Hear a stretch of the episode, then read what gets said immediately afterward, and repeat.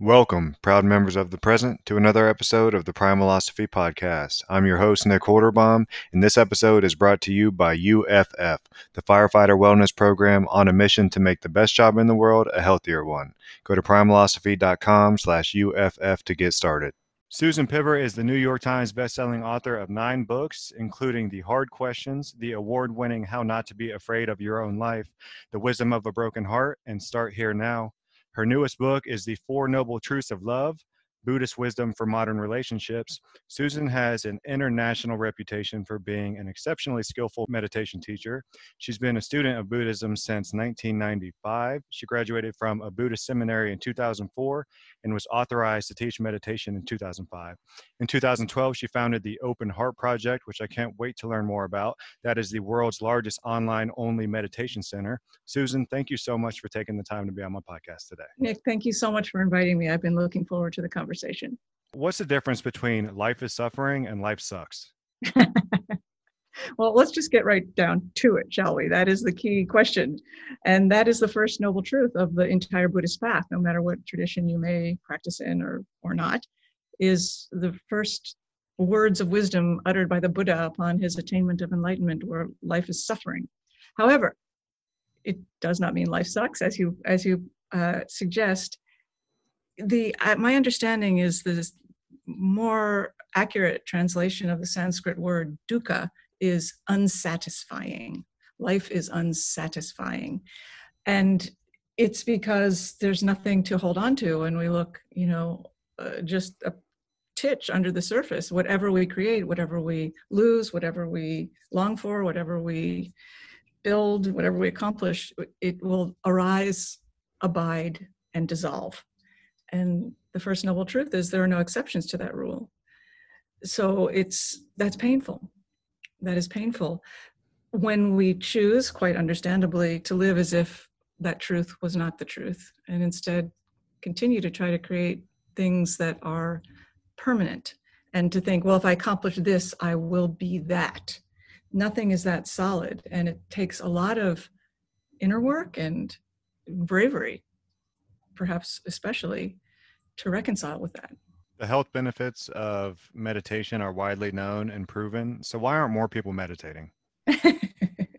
I'll tell you this the, the, meditation instructor's secret that we don't like to tell people, which is because at some point meditation becomes very hard and very boring.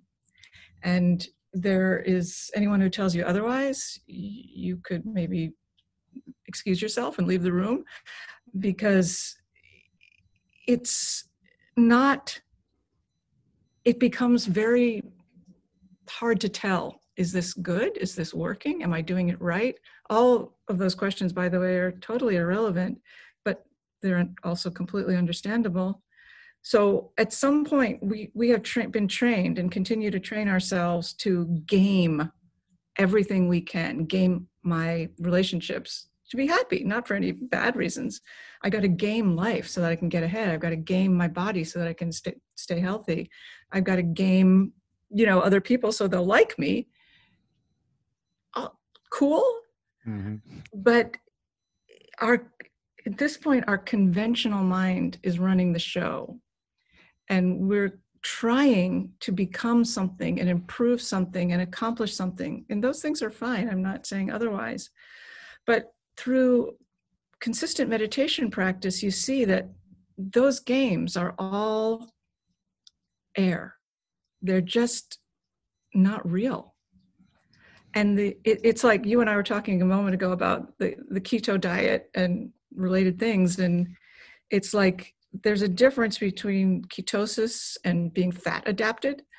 And it's the same thing with you, you start meditating and maybe you feel calmer. Maybe you find some insights, all of which is great. But then there's this bardo period between that initial, oh, this could be cool, and becoming meditation adapted, where your mind, the way your mind works in the world, the way you are in the world, becomes adapted to the a life where you know there's nothing you can hold on to.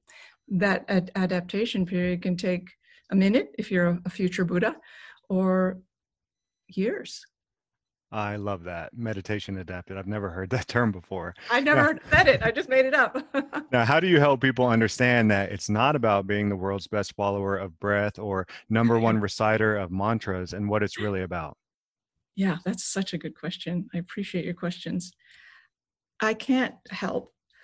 I my instruction when I was trained as a teacher was the best instruction, I think, which is don't teach anyone anything help them to discover something because the real teacher is your own intelligence, your own wisdom. And most meditation practices, many of which are quite wonderful, really take a self improvement or self help tack. Like, do this so that. Hmm you can be have less physical pain. That's a great thing. So you can be a better leader. That's a great thing. But that application of meditation is very limited because at some point all the magic drains from the practice when you apply an agenda to it. And that is a very confounding thing for most of us. We don't do anything without an agenda.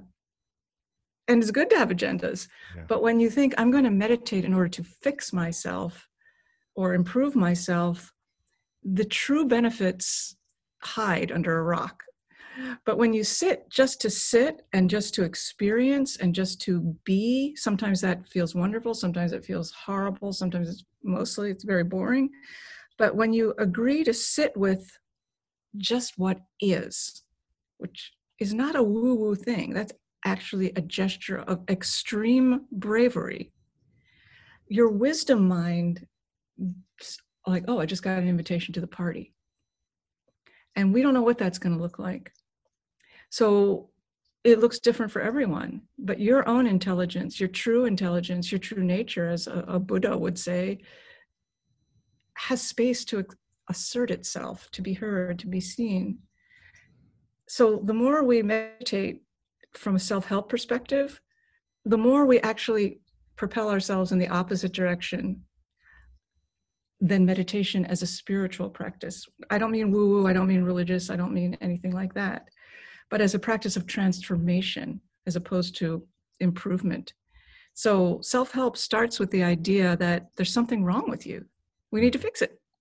And just speaking personally, if you had all day, I could list half the things that were wrong with me that I'd like to fix. But meditation is not in that ballpark. Meditation especially from the Buddhist perspective, as I understand it, starts with the idea that there is nothing wrong with you. Hmm. Absolutely nothing. You're whole, you're intact, you're fully worthy. And any notions to the contrary are manifestations of confusion. And we want the confusion to diminish so that you can see what's there. I mean, I think of it as like a snow globe Hmm. You know, our, our mind is full of thoughts and we're shaking it all day long. I like this, I don't like that, that didn't work, that did work. You know, reasonable things. We're human beings living on planet Earth. We have to have those thoughts. But we're shaking it all day long, all day long, and thinking, well, one of those snowflakes is going to be the one. Let me just keep parsing them. But in meditation, you're like, I'm putting the MF snow globe down. Yeah. And all the snowflakes are going to melt to the surface. And then there's going to be something clear and I don't know what it is, but I'd really like to see it. We may not need fixing. There's always something to be found, right? It's like we're seeking how to fix something, but really we need to just find it. So not not seek some end game, but seek what we find. That is a very interesting distinction. Seek what we find. Yeah. And to find requires not knowing what's there to begin with. Usually we come in thinking, well, this is my problem, so that's what I'm going to work on. But to find who you are, what is going on, it some receptivity is necessary, some space, some silence, some curiosity. And those are hard qualities for us to reconcile with. And do you do you credit meditation for being awake in this moment? And what does this really mean like to be awake? That's a fantastic question, once again. Uh, the honest answer is I don't know because I am awake sometimes and not other times. So, my sense is awake is not an accomplishment. Like I have crossed the line from asleep to awake, and now I'm going to sit here or stay here.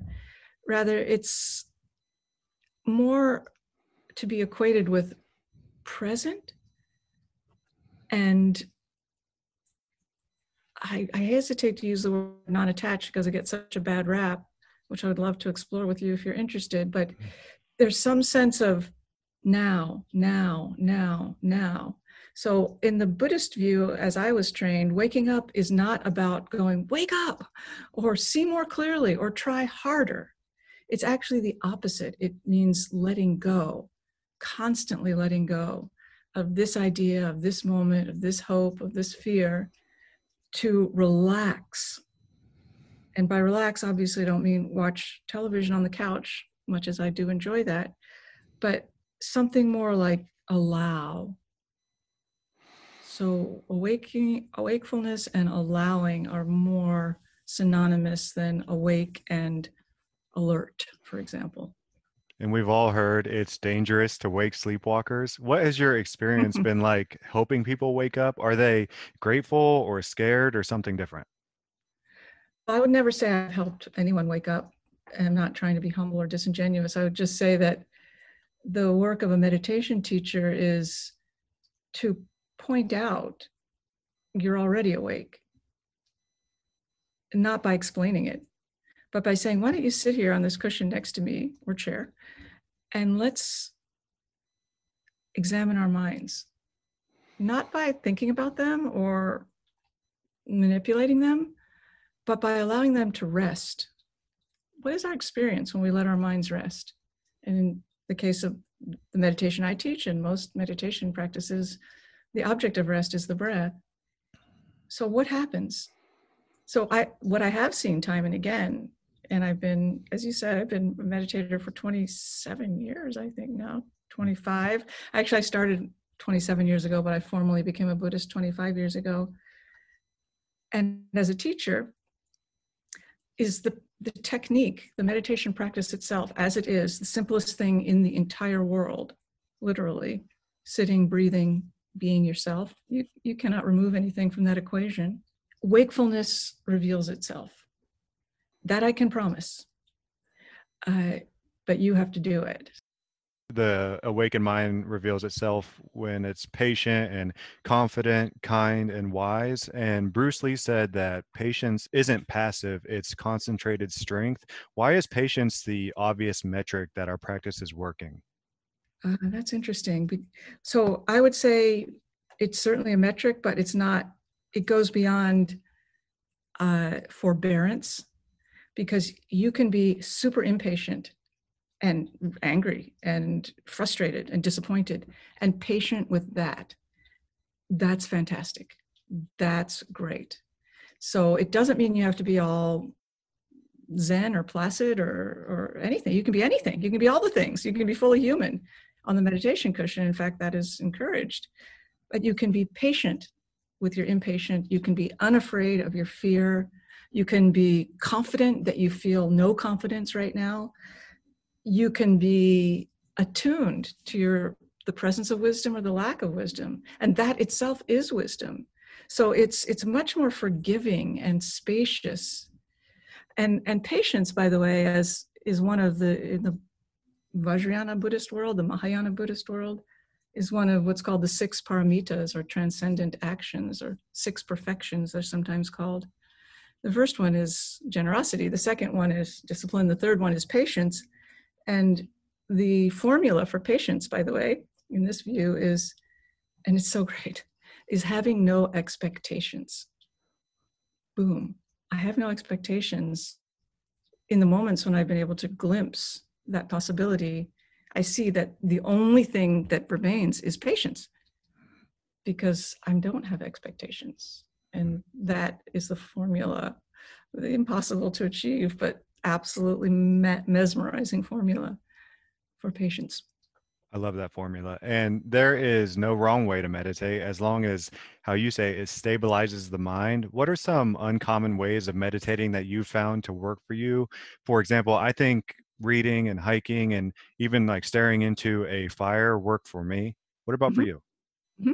Yeah. So, what I would say is meditation is a technique, and it involves, in my case, sitting in a particular posture, just normal cross legged, letting attention rest on the breath, letting your mind be as it is. When your mind strays, you notice that, oh, that's interesting, and you bring it back. I would say that is meditation. The other things, hiking, running, some people, for some people, cooking, uh, yoga practices, I would call meditative. And the thing that all of these practices have in common is they do what's called synchronize mind and body. Because usually our mind is going one way and our body is going the other. You know the obviously uh, many people have this issue. I think i had it last night. My body wants to lie down and go to sleep but my mind is trying to answer emails or you know they're just not in the same place. You're, you're walking on the beach but your mind is in an apartment in new york city or something so hiking and running and other things making out these are things that bring mind and body into the same place. My mind is on what my body's doing, and my body is engaged with what's happening in my mind, you know, for lack of a better way of saying it, because they're not two different things. So anything that synchronizes mind and body tends to be relaxing, even if what you're doing is very intense and difficult, like you're working on some super intense math problem, but your mind and body are right there you're not relaxed like chill, but you're absorbed. Hmm. And in the Buddhist view, as I was taught, all stress, all anxiety stems from the moment mind and body split. So when we bring them together, anxiety and stress are at least reduced. So but the main point I want to make is to me, in my world, I am a very traditional practitioner, a meditation teacher. There's meditation, and then there are things that are meditative because they synchronize mind and body. So, do you meditate the, the same practice every day, same time, same place? No. My practice is largely the same, but uh, I, again, I'm, I'm on a very traditional Buddhist path in the Tibetan tradition. So I have done all these various practices, mantras and visualizations and so on. But just the basic I call shamatha vipassana meditation, mindfulness awareness meditation, that is always the foundational practice. And that is that is my favorite practice. And that is the most simple and the most difficult practice. So I, I am not a particularly disciplined person in a in the way that your question suggests. I wish I was. I I've tried so hard, uh, but I find that I meditate. Sometimes it's at this time. Sometimes it's at that time. Sometimes I don't meditate. But it's been 27 years, and even though I am rarely perfect, I've learned to trust myself that my connection to the practice, which is impossible without the formal practice. Also, I teach people how to teach meditation. I, if I'm not meditating, then I'm a straight up liar. Um, so the practice, I'm not saying is not of central importance because it is the most important thing. But there's also a commitment to practice and to the inner life and to the journey that I know is unflagging for myself, even during those times where my formal practice is stronger or weaker, that is unflagging. And I love to go on retreats. That's that's my favorite way of practicing. And you teach people to meditate with their eyes open. Is this preparing you for real world application because you don't go about everyday life with your eyes closed? yes. The answer to that question is why yes. So, yeah, eyes closed practices, eyes open practices, they're both good. The eyes closed practice, however, there can be a sense of withdrawing. And sometimes that is just the thing. I mean, we all need to withdraw. But when you open your eyes, when the meditation is over, then you have to come back. And there can be, just as you suggest, more of a divide between your meditation practice and your post meditation practice, which is what meditators call the rest of your life. There's a sense of, I've left my meditative equanimity on the cushion, And when I want to get it back, I have to go back there because uh, I can't, as you say, I can't just walk around my life and close my eyes anytime I want to find my mindfulness. It's also, by the way, much more likely that you'll fall asleep if you meditate with your eyes closed, and we're all so tired. So, but when you meditate with your eyes open, when the meditation is over, you don't have to come back because you never went anywhere. And there is less of a divide between your post meditation practice and your meditation practice and the whole idea of the practice is to be somewhere not to not try to get somewhere but to learn how to be somewhere and also additionally of equal if not greater importance we meditate not to be more awesome but to be of more benefit mm.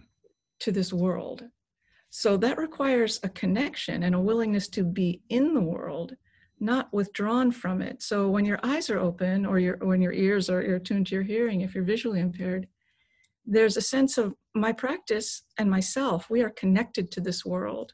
We're not trying to get out of this world or transcend to another realm or escape. Actually, like it's a warrior's gesture. I'm I'm here, y'all. And I'm connecting my mind with my world because I want to help and I also want to feel better. I think about this a lot how to make cushion calm more portable mm-hmm. because when you're a firefighter and you pull up to a house fire, cushion calm doesn't necessarily translate, but yeah. maybe your breath will be a little bit more controlled than it would have otherwise, or maybe you will have a little more control over the stress response. It's it's practical. As you said earlier, we're not meditating to be good at meditating like if you were the world's best follower of the breath that would be cool but not that cool. But we meditate with the breath with the eyes open so that when you go into your life whatever is happening you can med you can be with that. So we're not trying to be breath aware as we go about our daily life. We're practicing with the breath as an object of meditation so that when we get off the cushion, we can substitute other things for that object. Mm-hmm. I practice with the breath, so now I can practice with your voice. And now I can practice with this agitation I feel because I have to tell some someone something hard. And now I can practice with appreciating this the beautiful thing or this horrible thing that's going on. And if I was a firefighter, which I'm not, I would then be able to place my attention because I practice so steadily with the breath. I can place my attention on the uh, intensity, the danger, the need, the what what can I do? What should I do? I can place my attention on what's actually happening. And I can't think of a situation that would require more presence of mind than fighting a fire. So in the on the cushion, we're cultivating that presence of mind so that we can then translate it into the other experiences of our life. And then, should we take the time to practice with other people? Uh, it depends on the meditator, but I would say for most people, yeah. And not because I don't know why exactly. I, I can tell you the traditional reason why. There are three things that we need to make our meditation practice sustainable. And we usually only bring in two, two of the three. And the first one is to develop some confidence in your own wakefulness if you have no confidence in your wakefulness, then it's very plastic, the experience of meditating. And you don't sit down going, I will be confident. You discover the confidence by noticing that you are awake through the practice of meditation. So, that first piece, wakefulness, connecting to your wakefulness, that happens automatically when you sit down to meditate, even if you thought 100 million thoughts or minus 100 million thoughts, doesn't matter and then the second piece that we all need is some sense of connecting to the what I call the path quality of what happens when a meditation practice is under commences. Because you start to change. Something is initiated. Some kind of journey begins. And to contemplate it by just thinking about it or journaling about it or read book about it or watch a video about what is happening here that is also really important to keep the meditation practice meaningful because otherwise you get in a closed loop with your mind and it just starts to become claustrophobic but when you really see oh something's happening it, it becomes more you become more engaged in the practice. Uh, so most people can figure out those two things. But the third piece is community. And I hated that when I realized that because I'm a very solitary person and I like to be by myself. But I noticed that when I practice with others, if it's on a retreat or just, I don't know, go to a meditation center back when we used to go out of our houses, um, something clicks in, something, something holds me in place, and something is buoyant, something uplifts me when I practice with others. And I can't explain why that is. Any, but everybody who's practiced in a room with other people, I'm sure, has some sense of what I'm talking about. But we have this idea as Westerners that I should just be able to go in that room. You sit down, young man, young woman, young person, and you don't get up for 10 minutes or 30 minutes. Well, that's not enough. We need the companionship of others, whether it's virtual or not, to click the practice into place. In the Buddhist world, these are called the three jewels and I, I didn't make them up. They're they're considered the the jewels of the spiritual journey: Buddha, Dharma, and Sangha. Buddha, Dharma, and community. We need all three, and nobody has to be a formal Buddhist or do any Buddhisty things to have a community. You just could sit with other people, and that's that's what that's probably the main reason I, I created the Open Heart Project to provide all three jewels. There's a teacher and teachings. There's a way to explore the path that is non dogmatic and non-Buddhist, just normal. And then there are other people. And I appreciate you saying that is the largest completely virtual mindfulness community in the world. But I do want to say that it is also the only hmm. completely virtual mindfulness community in the world. So just, you know, to be fair. Now, mindfulness teaches us how to shift our relationships to thoughts, not to change the thoughts themselves. How do we keep this dichotomy of control up front in daily consciousness and change the way our mind reacts to events and thoughts outside of our control? Well, the first is to try to abandon the question of how do I change this and how do I abandon that? Because then your mind, your conventional mind, is telling another part of your conventional mind, stop that. And that has very limited use, hmm. let's say. So I just point again to the quality of relaxing and allowing. You know, this is a, a very underrated skill, but I, to me, it's the ultimate superpower, and it's called receptivity. And even though we just met, you and I, Nick, and people who are listening, I don't know you, but hello to you. I know that we all sh- that we all value the same things. We all want the same things. We want love. We want wisdom and insight, creativity, innovation. Uh, these are the things that we really value. And all of those things have one thing in common you can't go out and get those things. You can only invite those things. You can own those are not things that you achieve. They are things that arise when you allow them to, when you create space. So they're predicated on receptivity.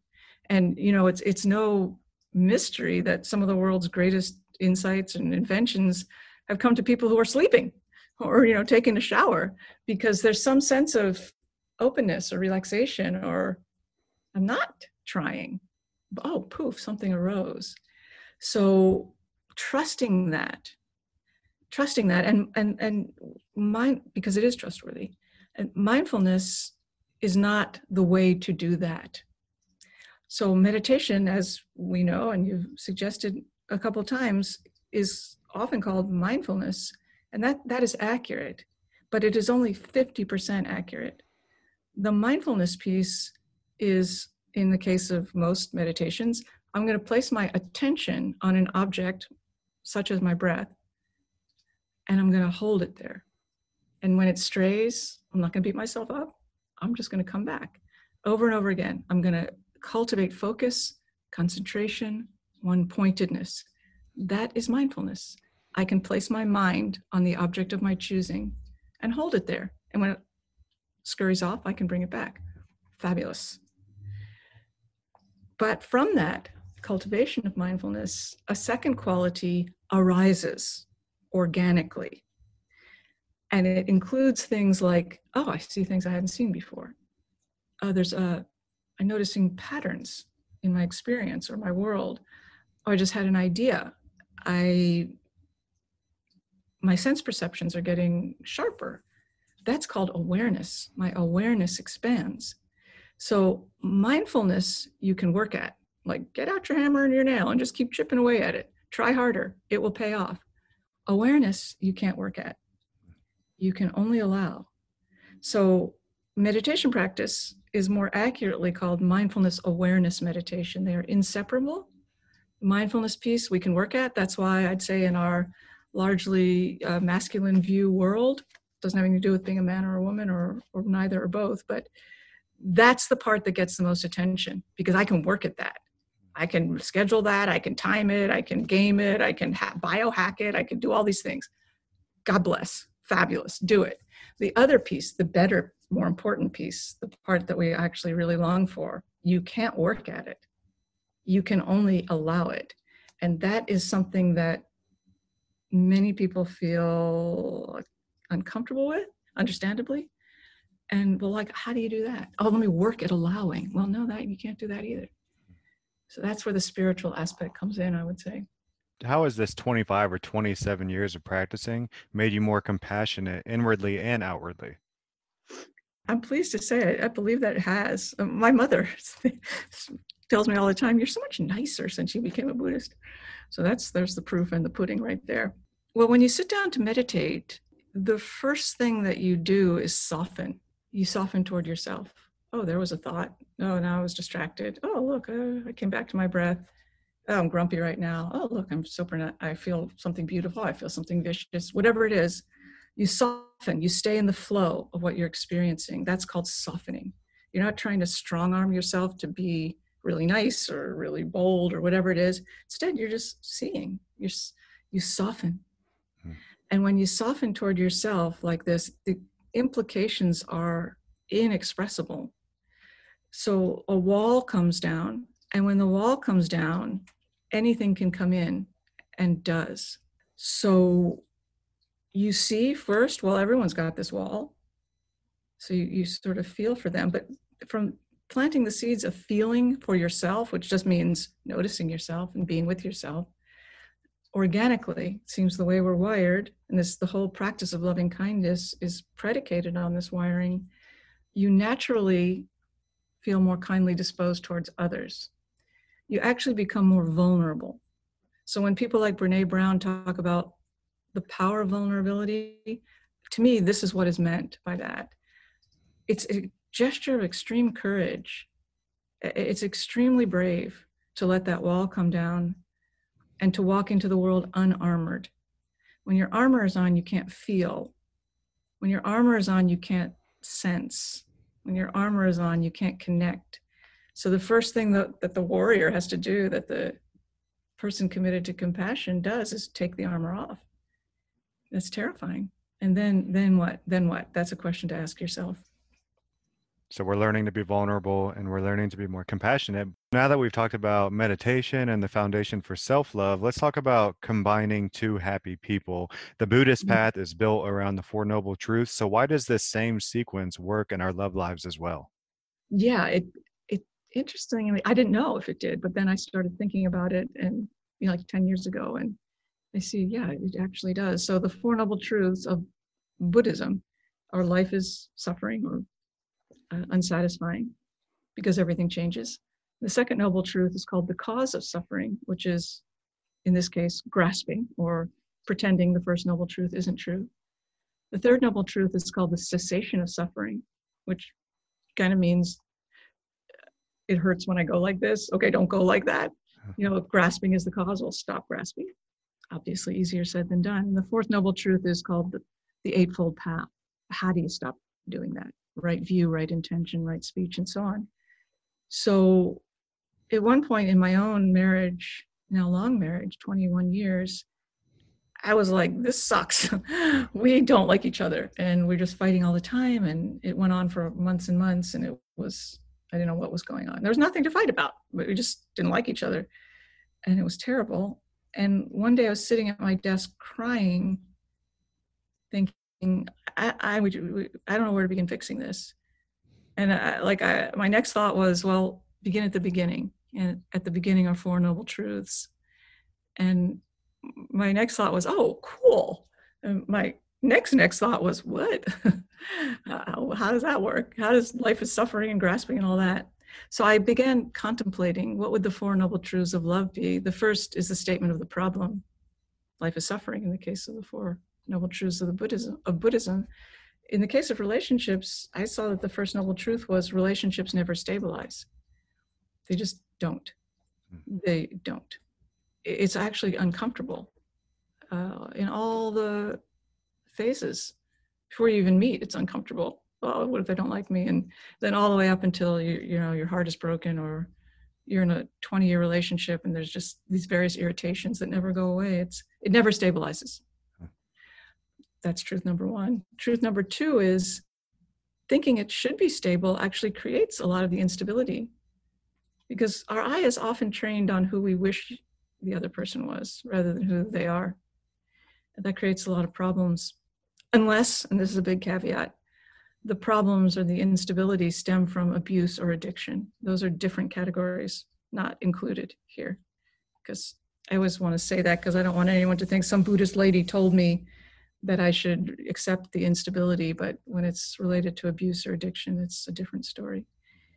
And then the third noble truth is meeting the instability together, riding the instability. Like you notice your breath in meditation, if as partners you notice oh look we like each other now or we don't like each other or i like you but you don't like me or we're distant we're close of seeing it feeling it like sort of holding hands locking eyes being on the ride together to me that's that's a great relationship not one that feels good all the time which nobody thinks that but someone who'll be on the ride with you that's a beautiful beautiful thing and then the fourth noble truth is how do you do it? And I write about these four different steps that you can take in in the book about well, how do you actually do that if you think it sounds reasonable? So, say we didn't know that we needed to ride the instability together and the relationship ended in heartbreak, real soul crushing heartbreak. How do we realize that it's our thoughts that are killing us and not a broken heart? Yeah. Well, I did write a book called The Wisdom of a Broken Heart, which, as I was so interested in the question you just asked from my own heartbreak, like what the hell this nobody nobody said anything about this soul crushing pain as you mentioned how you, uh, heartbreak is horrible. There's no two ways about it. It's if anybody listening has is in the middle of a broken heart my heart goes out to you. But it it it there's this bizarre opportunity unbidden because when your heart is broken you have no more game. You, you can't game anything. You can't all you do is you cry, you feel, you have nightmares, you can't eat, you are angry, you, can't change it. So that is very interesting. The circumstances of our life that we find ourselves in that we can't game are horrible. I'm not saying otherwise. But there's also this opportunity to see well, actually, I can't control this. I can only be with it, which is at the foundation of the spiritual journey altogether. So it's like you're forced onto the spiritual path um, in some way. That, that's what I would say. Meditation can be helpful or not. It can actually be harmful because I know there's this idea that, oh, meditation fixes everything, but in extreme cases of extreme emotion and certainly of trauma, it can actually make it worse. It's not a panacea. And everybody should be very gentle with themselves and especially in a heartbroken situation because meditation amplifies your inner experience. It does not quell it or quiet it. Um, so certain things happen when you are heartbroken that are interesting as well as deeply painful. And one is that you feel everything. Your feelings are like you can't game them like i say. You feel all the feels but not only your own feelings, you feel everyone else's feelings. It's like some wall is gone. And when you're happy, I feel it. And when you're unhappy, I feel it. And I just attune to the world of feeling in a completely different way. And I, I wish it wasn't so, but so it is. And then you think you know whatever I thought was important before, not important. Yeah, sure, I want to have money and a good job and live someplace nice and accomplish all these goals, and those things are great. But actually, none of it matters without love. It, it becomes very clear that love is is by far the most important thing. And all you can do is be present. You cannot escape. It's so horrible and weird. But if you've ever contemplated or heard anything about the path of the bodhisattva or the awakened being, the person who helps bring more sanity to the world, they feel everything. If you look, think about the great teachers like the Dalai Lamas of the world, my belief is they feel that uh, broken open heart thing all the time. But unlike me, they're not opening it and closing it. They've somehow stabilized in the open state. I don't know how. Feeling everything, absolute certainty that love is the most important thing and the way we treat each other is the main thing that matters. And I'm right here. I'm right here. Those are the qualities of a bodhisattva, of a awakened being. So we did not ask for it, but when our hearts are broken, we find those are the shoes we stand in. So in addition to support from therapists and friends and lots and lots of crying and raging, some contemplation of this opening is very instructive. Yeah, I can't remember who who said it, but they said, "Feel the feelings, drop the story."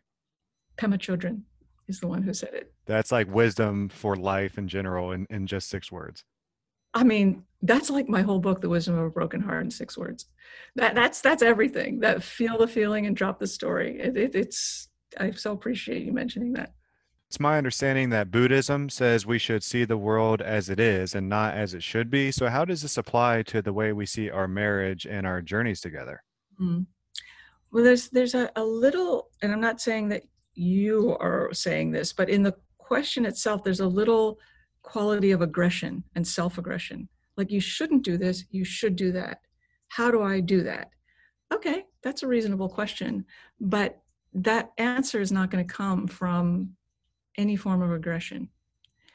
So you could start by just experiencing what it is you're doing right now. Am I seeing what I want to see?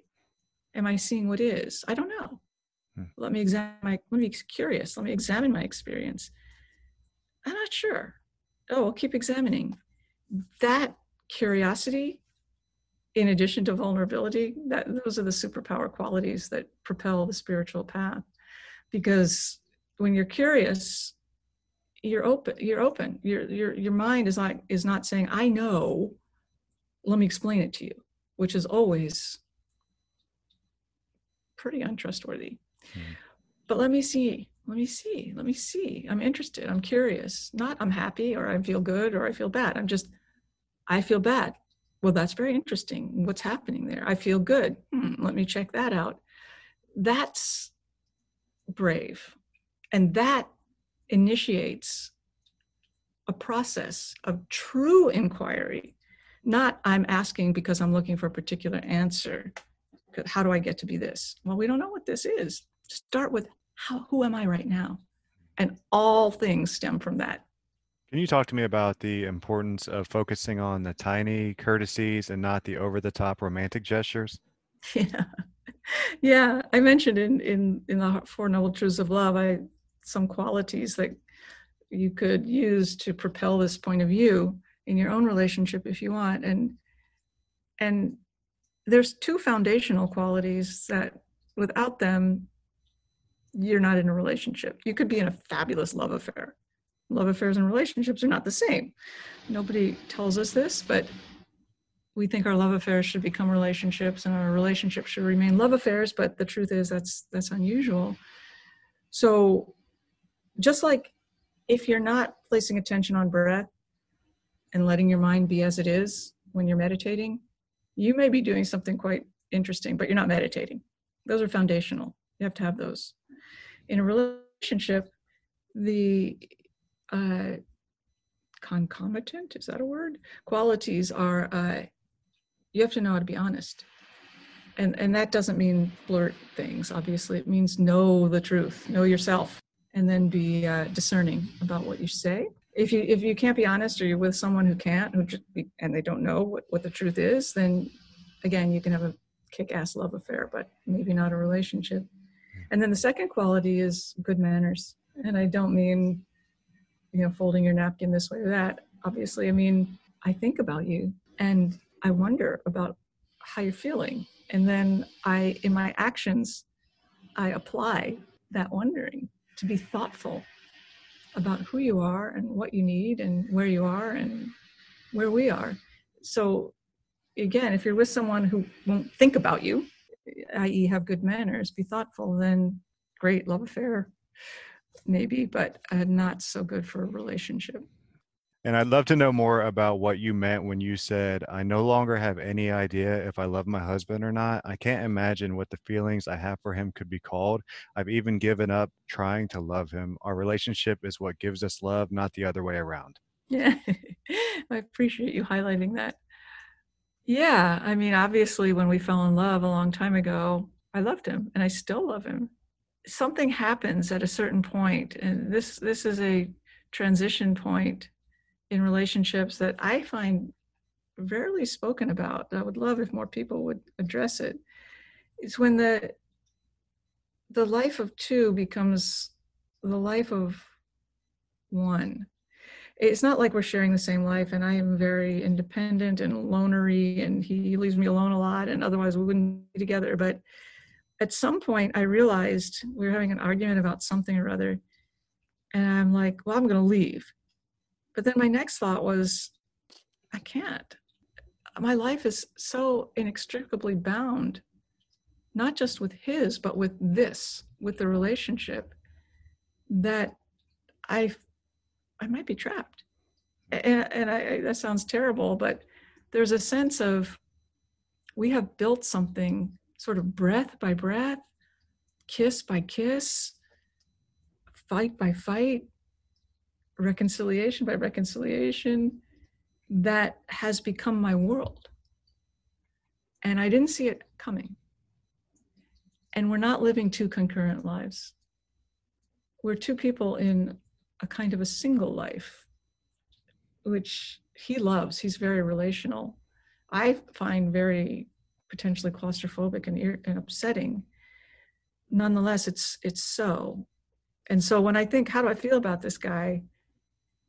Sometimes I really love him and I appreciate him, and sometimes I'm like, oh my God, he's such an asshole, or I, I, I really don't want anything to do with him, or who is that guy? I don't, I thought I knew him, but I don't think I do. All of that is constantly swirling. And if I look to my own heart for the f- sort of fuel for the relationship, I would come up short because I'm just a person with limited everything. But when I look at what we have created together, this sort of universe, this world where I really know him, even though sometimes he seems like a stranger. And oh my God, he really knows me. And it's that deep knowing and the sort of commitment, I guess, to know more, even when it's uncomfortable, barring abuse or addiction, which are not part of our relationship at this moment or to this date hopefully never will be. Mm-hmm. That's what feels like living in love, living in this knowing and this connecting that is goes up and down and bumpy and beautiful and dull and exciting and all the things that's what gives us i would say the impetus the strength the fuel the the meaning that makes it keep going. Hmm. That's so powerful. Yeah, I think that is a great place to kind of wrap this up. Just a couple questions that I ask everybody at the end of the podcast, Susan. If you'd be so kind as to share what's on your shelf, are you reading anything good right now? Oh my God. Yeah. I am reading, sounds horrible. I mean, not horrible, but I'm reading this very powerful book called What the What We Can Learn from the Germans, which is how Germany reconciled with its or is still reconciling with its history of violence. And it's very instructive as for me in America, like what could we do as a culture? So that that's that's very powerful. And I'm reading for like the tenth time two two other books. One is The Heart of Unconditional Love by the aforementioned Tulku Thondup Rinpoche, which is the most profound overview of loving kindness as a fully transformational Vajrayana practice rather than a way to be nice. It's like, oh my God, the incredible power of loving kindness, which has nothing to do with being nice and everything to do with being real. And then I'm also reading Shambhala, The Sacred Path of the Warrior by Chogyam Trungpa Rinpoche, because I'm co-teaching a class on that book. And I've read it a million times over the past 25 years. And there's one thing I've discovered about that book. It's you can only read it for the first time because every time you open it, it is completely fresh. Wow. Well, thank you for sharing those. I'll have to check those out. And then last question, if you could have a drink with anyone in history, who would you choose and why? You know, I think it might be the poet Rilke because he's a, a very famously withdrawn person who I love his poetry and his writings, and very few are admitted to his inner sanctum. And I would love to visit that sanctum and say, How did you remain so connected to your voice? I would love that. I love that answer. Okay, Susan. So tell me more about the Open Heart Project for those who want to get involved. Yeah, thank you for asking. The Open Heart Project is an online meditation community. It's not an app, it's a community. And at the same time, we leave you alone. So if you don't want to interact with others, you do not have to. But it's uh, every week we explore a theme. And I send, make a video and send out, out a little talk on that theme. Every in the same week, a different teacher, not myself, from a really intensely wonderful teacher, uh, leads a 45 minute conversation also about that theme, so you get to hear different perspectives on it. We have online retreats for all virtual. They always has been virtual since 2012. And uh, we have special gatherings, like we had loving kindness meditation for the United States on November 4th, the day after the election. I think it still is November 4th. I'm not sure this day will ever end. Um, and there are, you can join a group within the Open Heart Project Sangha so you have a peer peer gatherings once a week with fellow practitioners to just share how it's going and practice together and we have so many things book clubs and uh, guest teachers giving talks on things like the heart sutra and protector principle and it's a whole amazing center and you can do what you want and not do the rest Awesome. So they can go to openheartproject.com. If they want to learn more about you, they can go to su- susanpiver.com. You are on social on Instagram at susan.piver. And I'll have links to all your books in the show notes. Where else do you want people to go to connect with you? No, those are the perfect places. Thank you for mentioning them. Okay, Susan. Thank you so much for the conversation. This this was just great. I loved it. Thank you. I did too, Nick. I really appreciate it. All right, everybody. Thank you so much for listening. Be sure to follow me on social media at Primalosophy. And if you want to subscribe to my weekly newsletter, Sunday Goods, you can find the link in the show notes. Shakoba.